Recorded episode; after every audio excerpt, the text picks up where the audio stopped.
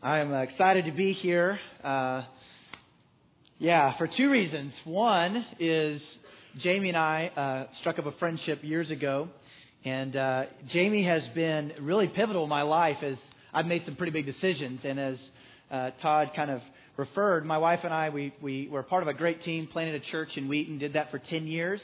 Uh, and then as we were kind of preparing to transition out, Jamie was a, a key part of of, of that time, and he was asking me these really big questions about Jesus and about the kingdom and um, you know, just really messing with me personally. I don't know if you guys have ever experienced Jamie Miller. That's what he does, kind of messes with people. Uh, but he, he's been very instrumental in that way. Um, and then secondly, as he said, I, I've, I've gotten the chance to serve on the board the last two years. So if there's been any problems with the church, it's because, because of me. I've just, I've just been playing around with some different ideas and just throwing them out there, seeing if they'd be willing to try them. And so if they've tanked, it's my fault. It's not because of them. Um, no, but uh, I, I remember last year when I, we met for the meeting, it was the senior leaders and some of the leaders of the church, and then it was uh, Jimmy Seibert and Larry Kreider. And I just remember sitting around the table feeling like I was in this room with all these very spiritually muscular people. And there I was, just a little leaven, you know, just a little influence. Um, and but I, that's actually kind of what I want to talk about this this morning in a, in a roundabout way. Is I want to talk about how we serve a big God but he asks us to, he asks us to be a little leaven in, in the place where he's planted us. Um, and I just I wanted to start just by sharing with you something I've been praying. I've been praying for for this church uh, this week as I've been preparing, and and I and I just felt just hugely aware that that Jesus has a profound affection in His heart for each of you. That when He talks about you, His words are sprinkled with fondness, with grace, with, with love. And at the, at the very minimum, he just flat likes you guys. He likes who you are. And, and I think it's encouraging to know that that's how God talks about you. It's how he talks about people. Uh, I'm reminded of the scripture in 1 John 3 1 that says, oh, oh, what manner of love the Father has lavished upon us because we're the children of God. And we serve a lavishing God, a God that dotes on us, that deeply enjoys us, thoroughly enjoys us. And I just I feel like it's important for you to know that when Jesus was saying, you know, to love your neighbor as yourself, or he was he's speaking to us to love our enemies and those who mistreat us. He wasn't just a rabbi giving us a hard teaching. He was actually inviting us into his world. That's what he's like. He thoroughly loves people. And he kind of creates this contagious liking about people when you are in his presence. And and I just I feel like today as we're starting off um, one of my, my, my biggest goals is for people to get a revelation of Jesus that, that utterly astonishes them. I think as I have gone through my transition journey into the business world, what I've, what I've realized is that um, there is a view of Jesus out there that has, I think, in some ways been it's been skewed by by just the the different religious teaching of the day, just by uh, the different messages seen through television and through the media, but there's a, there's a view of Jesus out there today that I believe God wants to turn upside down. And He's going to turn it upside down by, by drawing people like us to Himself and inviting us in, onto a journey with Him. And I, I just believe that God wants a generation that's astonished with Jesus again. And so that's kind of my prayer this morning, is that we would all have a fresh encounter with Him that we wouldn't talk about him like we've learned about him, but we would talk about him like we've been with him. And so we're going to start off with a video, which kind of just is a, is a kind of a snap of a, of, of, a, of a sermon that talks about just the, the, the gospel, about Jesus and how he interacted with this woman with the issue of blood. If you'll turn to the, the screens, we're going to watch that as we start this morning. Bottom line from that story, anybody heard of the story of the woman with the issue of blood, Luke 8, Matthew 9? Nobody? So we want me to preach that? No, we have one person in the back? Okay. I feel like I'm at an auction. I'm bidding. Okay. So Jesus is walking through this crowd, and this woman who's had an issue of blood for 12 years, she comes through the crowd and she touches the hem of his garment, and just with the touch of the hem of his garment, she was healed. But what a lot of people don't know about the, the backstory of that is that she had an issue of blood, which meant in, under her, the Mosaic law, she's not allowed to be out in public. But because of her hunger for Jesus, she was willing to kind of go against the grain of her culture, get out there and touch the hem of his garment. And what I loved about the, what the video talks about is that there's a part in the scripture that says, but when Jesus felt the power leave his body, it says Jesus turned around. And what the video talks about is that those words are powerful because Jesus did not shun her like she thought he would. She, he didn't scorn her for breaking the Mosaic law. He actually turned to her and accepted her and healed her. And, and, and I think about that story, and there's three things about that story that I feel like kind of sets up what we're going to talk about today. First of all, is that when Jesus turned around and received that woman, he completely, in that moment, he replaced her view of God. He didn't make it better, he replaced it. Secondly, which this may not be as, as apparent if you don't know a little bit of church history, but Jesus stopping and engaging this woman actually shifted over time the value in the opinion of society about women and about the sick. It's like almost everything Jesus did was like leaven. And he talks about this in Matthew 13. He says that the kingdom of heaven is like a little leaven that was put into some dough. And over time, that leaven inside, it grows and expands. And, and that dough is, is, is fit now it's, to be able to feed tons of people. And that's what we see. Every little interaction you have with Jesus is God is shifting something in you because through you, He is shifting society. He's shifting your schools. He's shifting your workplaces. He's shifting your extended family to a place where they are in alignment with God. And thirdly, what I love about this woman and her bravery is that she is a picture of what posture of heart God is actually attracted to. What posture of heart God is pleased with.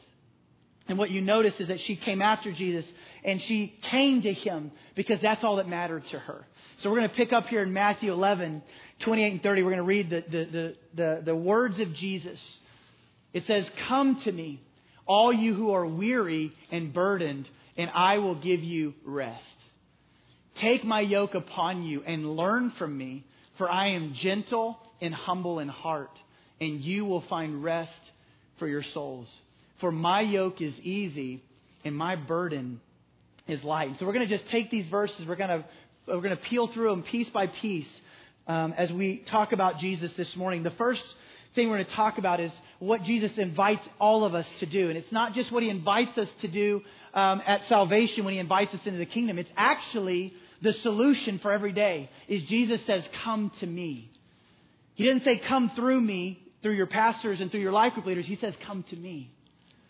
And I love that this woman in this story had the bravery to kind of walk through and move through the crowds of people to be able to come to Jesus. And I, I think what's amazing here and I want to share with you a little bit of my story because uh, uh, in, in, planning the church in Wheaton and, and seeing this marvelous church body developed, my wife and my, my brother Stephen and my, my best friends got the opportunity to plant the church and to share the love of Jesus with people and to pray for the sick and disciple people. And we saw all kinds of great things happen through this church. And after 10 years of, of doing that and being planted there and building relationships and building the church, I started sensing God using this verse to kind of call to me again, saying, Come to me, Jonathan. And in him saying that, I kind of sensed in my spirit like he was waving me on, like, hey, I want to take you to do something else. And that really messed with me. It messed with me because I almost had this knowing that what I've been doing for the last 10 years, he's about to have me walk off my map and to start doing something different altogether. And as I was going through that process of praying through God, are you asking me to do something else? I brought my board and got them involved, and they said, Yeah, I think you need to pray about whether God is saying, kind of well done your work in this arena. Maybe he's calling you something else. And so my wife and I took time to pray and I contacted Jamie Miller and we talked a lot about just what got me into ministry in the first place and what's getting me potentially to move on. And what, what, what struck me in that conversation was that, you know, I was thinking on so many different levels. You know, this was the last 10 years of my life was leading people to Jesus. Some of the people that were leading in our church, you know, they had gotten transformed through our fellowship. They were got married here. They started having kids here. You know, it felt like I was God was calling me to leave my family. And then secondly, it's like God, I've been pouring and investing in this city and in this church and in the Wheaton College area, and I'm like, I feel like everything I have built, that we have built, you're having me just walk away from that and go start completely over at 34 years of age. All of these just disruptive feelings. And I remember after we had said, okay, we're going to pass the church off, we're going to we're going to move on. We ended up going to Colorado for a year, and I had a good friend there who uh, did technology consulting, so I got to help him with some projects. But it really was like a mid-career sabbatical. It was almost like God was calling us to Himself. And in that time of God, God speaking to me, I felt like He He was bringing me back to Jesus, my first love. He was bringing me back to the reason I got in ministry in the first place was because I felt like Jesus said, "Come to me, come to me, and take my yoke upon you." It wasn't like I did ministry because that's what everybody at my church was doing or that my, my brothers, as Todd said, all of them are in ministry. I didn't get in because it was a family business. It's because Jesus had tapped me on the shoulder and said, Come with me. Take my yoke upon you. And so God was kind of bringing me back to that. And I, I feel like He was bringing me back to the message of the gospel. And maybe even an aspect of the gospel that I had overlooked or that I had not I had not been captivated by in a while. And I, I want to bring you back to that because when Jesus is saying, Come to me, he's actually inviting you to something more than just a one time encounter. If we put on this, the, the, the scripture, 2 Corinthians five twenty one. This is from the, the writings of Paul, where he's talking to the church of Corinth. And he, he ends this chapter by saying, it's basically the gospel in a sentence. He says, God made him, speaking of Jesus, who had no sin, to be sin for us so that in him we might become the righteousness of God. Now, if you're not accustomed to, to, to this scripture or to, to the church, you may, maybe you've not heard this before. I want to kind of break this down in just very modern terms. Basically, what, God, what Paul is saying here is that God took Jesus, this, this, this, this son, this person who completely yielded to God and lived a sinless life and it says that God put on him the sins of the earth. So basically, what God did was he took the sins of, all of us, past, present, future, and he put those on Jesus. And in exchange, Jesus gave us a right relationship with God. Now, let me, this is what this means that God put on Jesus a, a punishment that only we deserve in exchange for what we call the good news. And this is what I had overlooked. What Jesus came to do, He didn't just come and die and rise again to give you a better relationship with God. That's okay news. Jesus died and rose again to give you His relationship with God. That's the good news. The good news is that His unhindered intimacy with God, the promises that were rightly bestowed upon him as the Son of God. He has now grafted us into those promises through our fellowship with Him. God has been dreaming from the very beginning of time about having a certain kind of relationship with you. Can you imagine this? God, for billions of years, thinking about the day when you would walk on the earth and walk in a fellowship with Him. So I can tell you, God is not doing random with your life. He doesn't do random.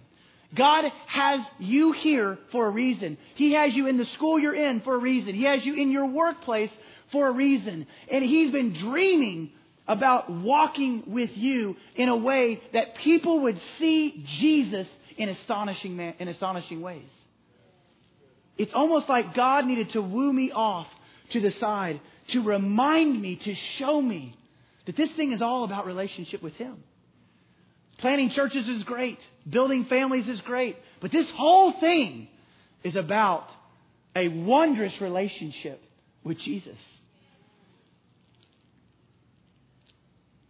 And so I want to ask you a question. I want you to think about it just for a moment. If God has been dreaming before the creation of the world about you and about a relationship you would have with Him, how big do you think Jesus is thinking about your relationship with God?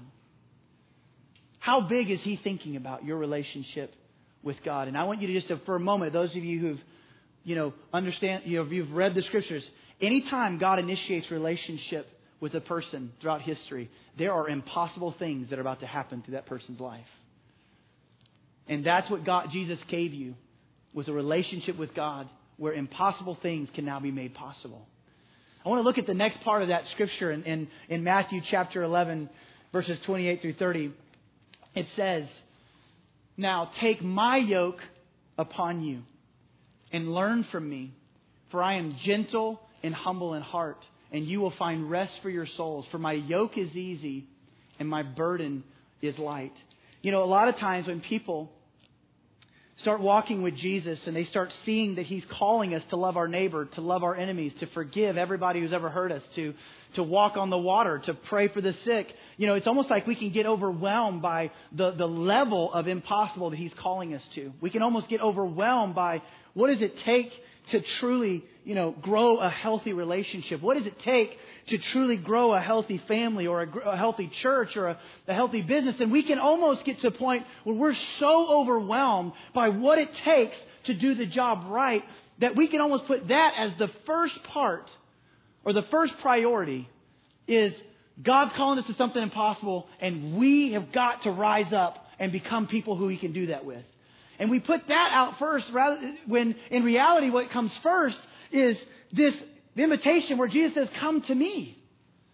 Just come and do relationship with me. Come and discover what is in the heart of God for you. That's where the abiding happens. That's where the power happens. It's like the yoke you're going to take on with Jesus is just the vehicle for that abiding power that's happening in your relationship with Jesus. That's where that vehicle is what you're going to shine the fruit of that relationship through. It's helpful when God calls you to the impossible to realize He's actually just calling you to Himself. He's giving you a, a front row to secrets that are in His heart that He's been longing to display to the world. You know, there's a scripture in Psalms, Psalm 25, that says that there's a, the secret friendship of the Lord is for those who fear Him. It's almost like what it's saying, and you know, fear in this context, it's not talking about being afraid of God or afraid He's going to hurt you or afraid that He's going to, uh, you know, abandon you. It's, it's, a, this, it's this wonder, it's this reverence, it's this respect for how big and mighty He is. And it's amazing that it's almost like you see in the life of Jesus that God is a friend to everyone. He's the friend of sinners. What the psalmist was saying is He's a friend to all but not all want to be a friend to him. And I think about the secret friendship of the Lord is for those who fear him. It's almost like God is saying there's a level of friendship.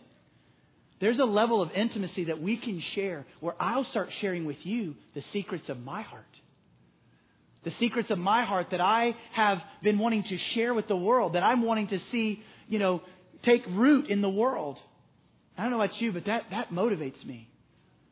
I remember being at a world mandate where Keith Wheeler, the guy that carries the cross around the world, was speaking, and he was talking out of John 15, where Jesus said to his disciples, I no longer call you servants, I call you friends. He said, because servants don't know what the master's up to, but I call you friends. And I remember Keith Wheeler saying that in the church, God has many servants, but very few friends. And it was almost like in that moment, it was like I felt Jesus was again saying, Come to me. I want you to want the friendship I have to provide more than the success you might experience in business or in ministry. I want you to be motivated by what you find in my heart because the things that I'm going to do in the earth come out of the heart of God. And it's like if you're spending tons of time, and I don't mean like you're spending hours in your quiet time. I just mean if the attention of your heart is towards Jesus and you spend tons of time setting the attention of your heart towards Jesus, you're going to start seeing stuff. You're going to start knowing stuff. You're going to start grasping stuff. And it's that stuff that through your life, God is going to be planting in the earth. And the yoke you carry with Jesus is, is, a, is an easy yoke. It's a light yoke. I think about how in, in Jesus' day, you know, these yokes, it's so funny. If you, it's hard to think of this now, but in, the, in Jesus' day, the yoke was the cutting edge technology. Like we think technology, we think, you know, smart devices, right? We, we, we think of those kinds of things. But in Jesus' day, technology were not devices. It was like bows and arrows. It was like farming equipment. So Jesus is basically using an illustration that would have been the technology of the day to say, this is what relationship and doing relationship with God is like. It's like being yoked like two ox being yoked together. And by being yoked together, they're able to pull this plow and they're able to do this farming work. And, and, and if you know anything about, you know, th- this kind of historical type of farming, typically what would happen is a farmer would take a very experienced, very mature ox that would, would be, you know, kind of leading charge on, on the work. And, and almost like in a mentor process, they would yoke a smaller, I mean, I mean, a younger but strong ox to it. And they literally had to do life together. They had to walk together. And that's how the younger ox learned how to stay in the flow of that, that yoke instead of resisting it. It's almost like Jesus is saying, Come to me. I'm wanting you to explore my heart. I'm wanting you to dream about a relationship with God that's going to change the world.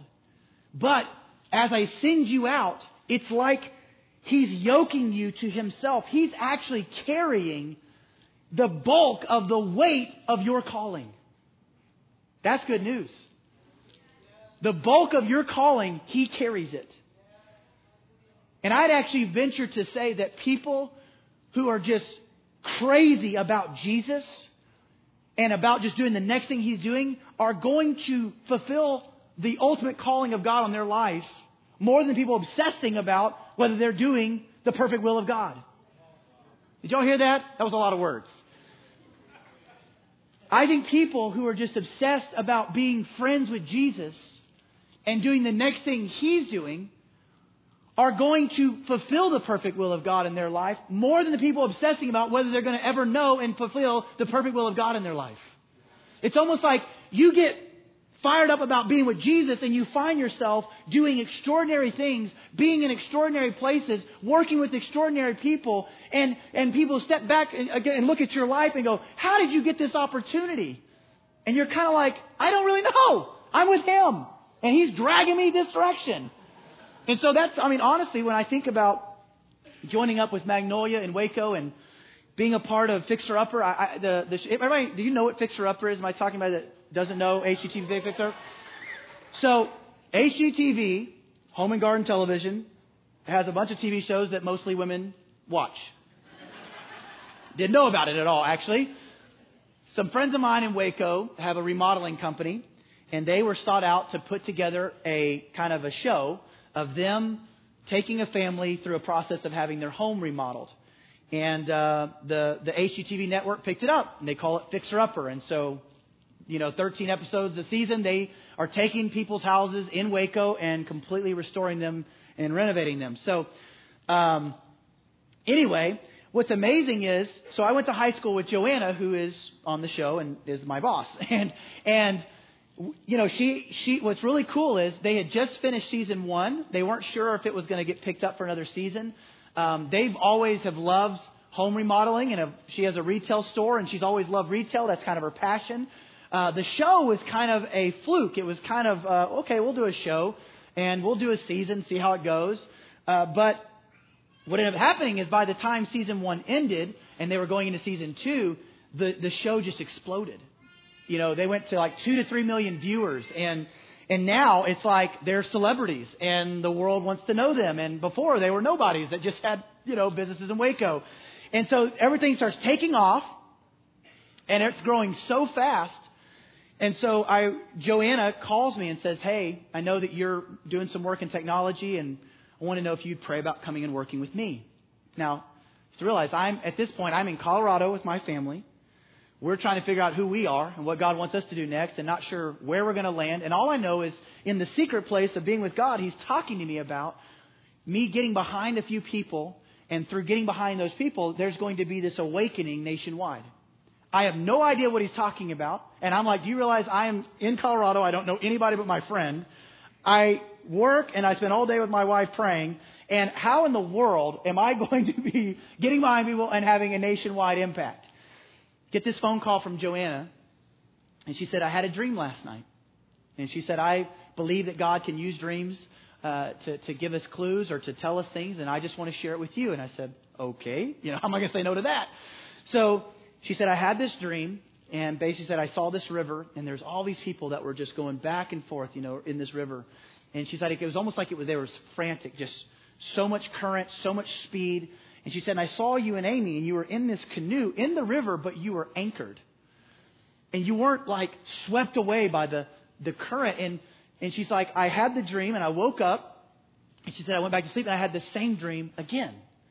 And she said, So I'm just going to put it out there that maybe God wants to speak to you through this dream. But basically, she said, I felt like that river felt like the current that we're in. Just there's something God's doing and it's taken off and it's fast. And we need people who are anchored in God that can come behind us and help us run the business side because the show's taking off. And I remember getting off the, getting off the phone being like, oh my goodness. You know, first of all, I didn't think I'd be going back to Waco. I was born and raised there, left, went to Chicago. I was like, I, that was the last place I thought I'd be coming back to. But what was amazing was coming to Waco and getting involved. You know, Magnolia is the company that people see on the show. And the company's small, but because, you know, the illustration we use is that we kind of threw a line out and we hooked a whale, and the whale was the show, and now we're this business hooked to a whale that's just going crazy.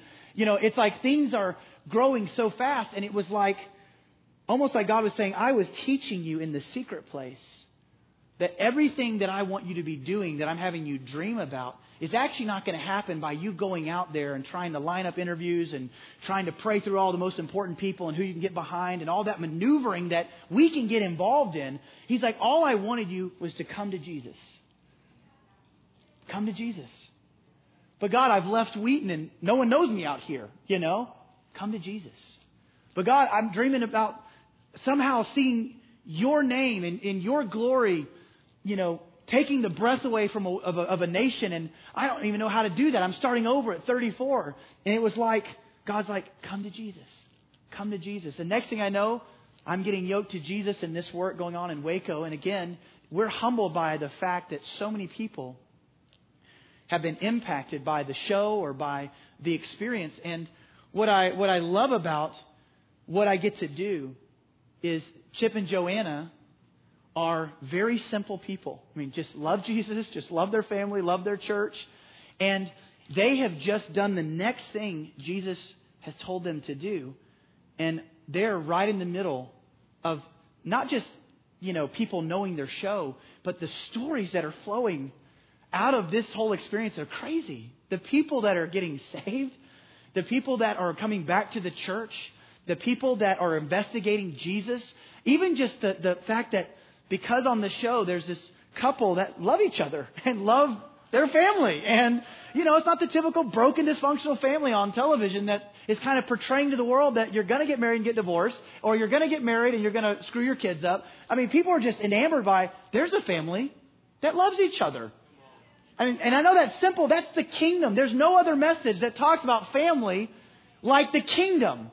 And the world is seeing the kingdom and they're drawn I mean, we got a letter once from a from a fan that said, you know, my, my marriage was really struggling, and just watching one episode, I have hope for my marriage again. And I just want to be honest. There, we don't preach. There's no preaching the gospel in this show. I mean, you guys ever watched it? It's about houses being remodeled. But God can use a little leaven anywhere to start shifting the attitude of a society back towards Himself. And what's been cool is how God has elevated Chip and Joanna, the way God's bringing a team around them, we all have a similar story. God started tapping us on the shoulder to go kind of into a secret place of really meeting with Him and having Him reinvent us. And then God bringing us together to be stewarding a platform that is so big that only God could have built and is sustaining. And we get to sit back and say, wow, maybe through something like entertainment, which I would have never thought, somehow Jesus is going to beckon a world to come to himself. That's good news. I want to kind of end, I want you to turn in your Bibles to Jeremiah 33. This is a scripture that I have come back to over and over again. And it's honestly when, when Jesus taps you on the shoulder and says, Come to me, come with me, he's inviting you into uh, something that is extraordinary. And I think that there's been a time, and I don't know if you guys have ever experienced this, but I think there's been a time where we kind of equate humility as people who don't want much. You know, we say, I'm just kind of a humble person, you know, simple dreams, just kind of want to. And that's okay. If God has given you a very simple and potent dream, that's great. But you have to realize what, what, what God has invited us into is so spectacular that you can't walk closely with God and not have your dreams explode. In fact, Jeremiah was in prison in, by, by, the time that we get to this, this story in Jeremiah 33 because he had prophesied to the king the outcome of a war, and it was not the outcome the king wanted. So he gets indicted with treason. He's in a prison. His city has been taken over by Babylon. There's oppression and all kinds of wickedness going on in the streets. And, and in that moment of being in solitude, God comes to him. And this is what God says. Now it says, while Jeremiah was still confined in the courtyard of the guard, the word of the Lord came to him a second time. This is what the Lord says, who made the earth. This, the Lord who formed it and established. The Lord is his name. Now listen to this. This is what God says to him. He says, Call to me, and I will answer you, and I will tell you great and unsearchable things you do not know. In a prison for obeying God, God says, Come to me, call to me, and I am going to show you things that are beyond your wildest dreams. I'm going to show you things beyond your wildest dreams.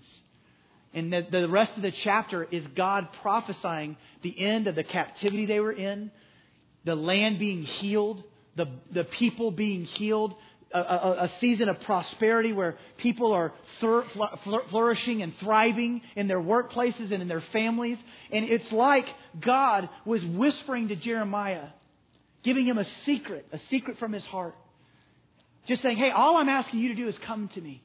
Come walk with me. Be my friend. Come and do life with me. Dream about a gigantic relationship with me. And I'm going to start showing you things. I'm going to start breaking off dreams and secrets that I carry in my heart like bread. And I'm going to show you great and unsearchable things. And it's like God was speaking to Jeremiah of the actual end of captivity, which would have been a blowaway for those people. But God was actually whispering to Jeremiah about the coming of the Messiah the coming of a day when Jesus Christ would come to the earth and everything that's wrong would be made right. Everything broken would be put back together. Everything that's dysfunctional is going to become healthy. Everything that is despairing is going to be filled with hope. But you know that even God was looking through Jeremiah? He was looking through Jesus to a day like now. A day like now. Where God is saying to us, Come to me and I will show you great and unsearchable things of which you do not know. It's God who spoke to the Apostle Paul, who said that you would see beyond what you could ask or imagine. We're asking God for a breakthrough in Fort Worth. And I'm telling you, God is looking farther than your breakthrough. He's saying, Oh, breakthrough's coming. I'm looking through your breakthrough to a day where the junk of today can't exist because of the level of health that I'm creating in the world of tomorrow. It's like God was saying to Jeremiah, He was saying, There's things I carry in my heart. It's a vision of the future that I only share with my friends. There's things in my heart that are reserved, that are hidden, that only come out with people who are like hearted. And it's like we get to see the end of the story, right? If you've ever read the book of Revelation, God shows John the Beloved the future. And John the Beloved is living in Jesus' day. He can't even articulate what he's seeing. So he uses things like, it was like a man. It was like a lamp. It was like a dragon. And that sounds kind of spooky. We have no idea what he was seeing. He could have been seeing helicopters and thinking it was, well, it's like a dragon, but it has this thing that twirls, you know? In Revelation 11, the prophecy says the kingdoms of this world will become the kingdom of our God and of Christ. And what that's saying is the stuff that we're seeing today, God has dreams about stepping into a broken world and not just fixing it right? He's not just repairing the world's relationship with God. He's not just making it one degree better. He's literally stepping into it through you and me. And the dreams and the desires of God that He's putting in our hearts, He's literally going to use that to create a world, to create the kingdom of God on this earth in such a way that you no longer see the kingdom of the world, you see the kingdom of our God. And he's doing it in such explosively creative ways. That's why you have to stay connected to God's heart. I'm telling you, your brain will get dull Your ideas will get dull. Your solutions will become cookie cutter if you're off trying to think and, and maneuver a world by yourself. There's only one place where ideas are vibrant. There's only one place where dreams are alive. There's only one place where creativity is endless, and it's in the heart of God. And He's looking for people like us who are not making it about doing the perfect will of God in my life, finding out my God's will and doing God's will. It's about coming to Jesus.